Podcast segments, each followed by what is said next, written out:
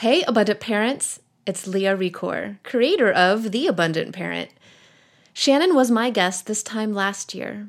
As I freshly paved the way for my Abundant Parent membership, Shannon was also setting the foundation for her business, Embracing the Brilliance. As a mom, I knew Shannon understood the unique struggles we face as parents trying to make time for ourselves.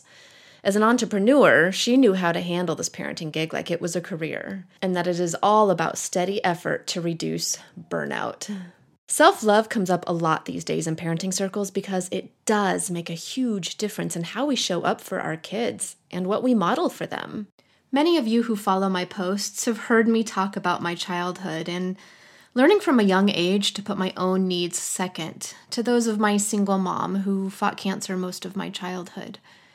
But in this simple act of empathy and compassion for the enormity of my mom's struggles, it set the precedent for my becoming a wife and mother who put myself last. That all changed when I went through my divorce. I knew that in order to maintain this peace of being a single mom while simultaneously modeling for my daughters a mother with self respect, self care would have to play a much bigger part of my daily grind. The biggest obstacle to overcome in my choice to improve my efforts of self care was my lack of self love.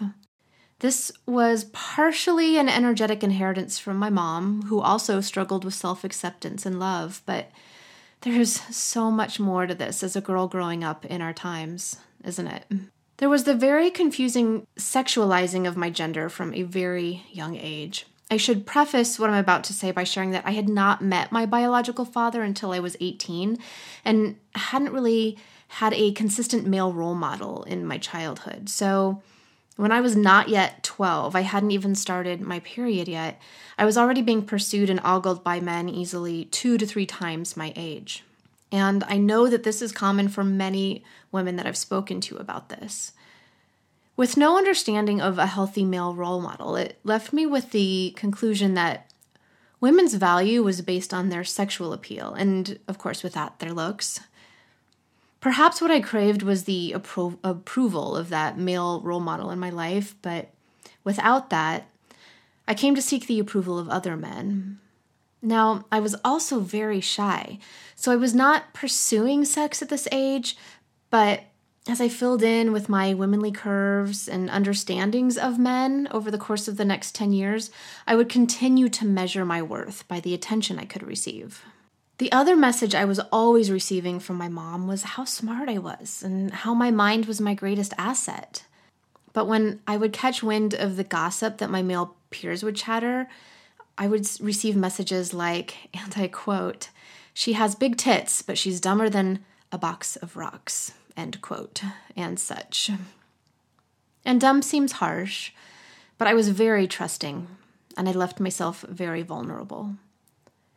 And so I would not only see my value in what I could visually and physically do for men, but then also question the very gift of mind my mom said was my greatest asset. But men weren't the only problem either. Children can be very unkind. The girls who would purposely throw balls at my face in elementary school gym class. The boy who said my nose was too big in middle school.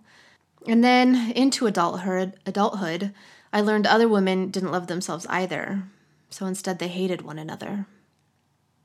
And so I began to see women as the lesser of the sexes, because I couldn't yet see that they were all acting out of the same fear and pain that I had.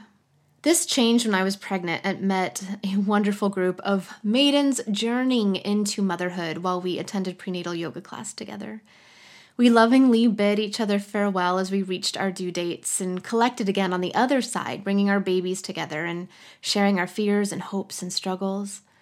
This was the first time that I loved my body, even though it was the worst it ever looked from a social standpoint. Because my God, my body did an amazing thing. Look at what my body could do. And this was the first time I loved and trusted a village of women sure that they would always have my back in this crazy sauce adventure of motherhood. But even then, all was in the name of my children. I would sacrifice all of my needs for them. So, when did my greatest turn towards self love occur? Interestingly, it was when I was hated most by those I had been closest to. Divorce is ugly, As I often share, divorce is a death that is not socially recognized. There is agonizing grief, and where there was love, not only by your partner, but so many others, there grows hate. I was devastated and hopeless. And while I tried to put the pieces together of this life I never wanted for my kids, they watched me for, for cues, for signs that they could trust that they were safe, that they could still count on me to be that solid ground they could lean on as always, but I wasn't. I didn't feel like I was at all. I was scared. Looking at me today, you wouldn't even recognize that broken and shaken woman of that time. But out of the ashes, they say, and it's true. Devastating devastation is quite clarifying. As the smoke rises and you see a clear view of what is left there for you to grow from, you find the riches. I had a few friends left, not many, but they were good ones. And I had a lot less financial security, but we weren't starving. And I had downsized to a tiny apartment, but it was home and our haven, and it kept the rain out. And every day there were reminders that I was still alive, that my heart was still beating, and there was joy, even in the rubble.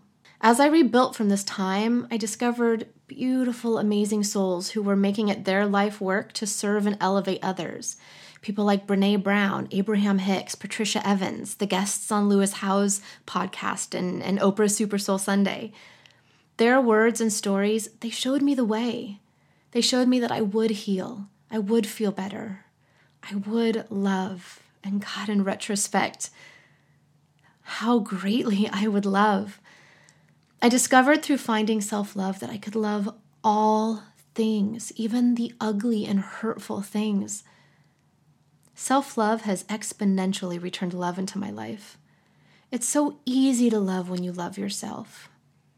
It feels good to be the mom my kids can emulate to learn to love themselves. They are learning to give themselves grace, to respect themselves enough to have boundaries. They are learning to use that guiding force of love to serve and to also understand others. And I did that. That little girl that couldn't love herself. I'm teaching my girls to love.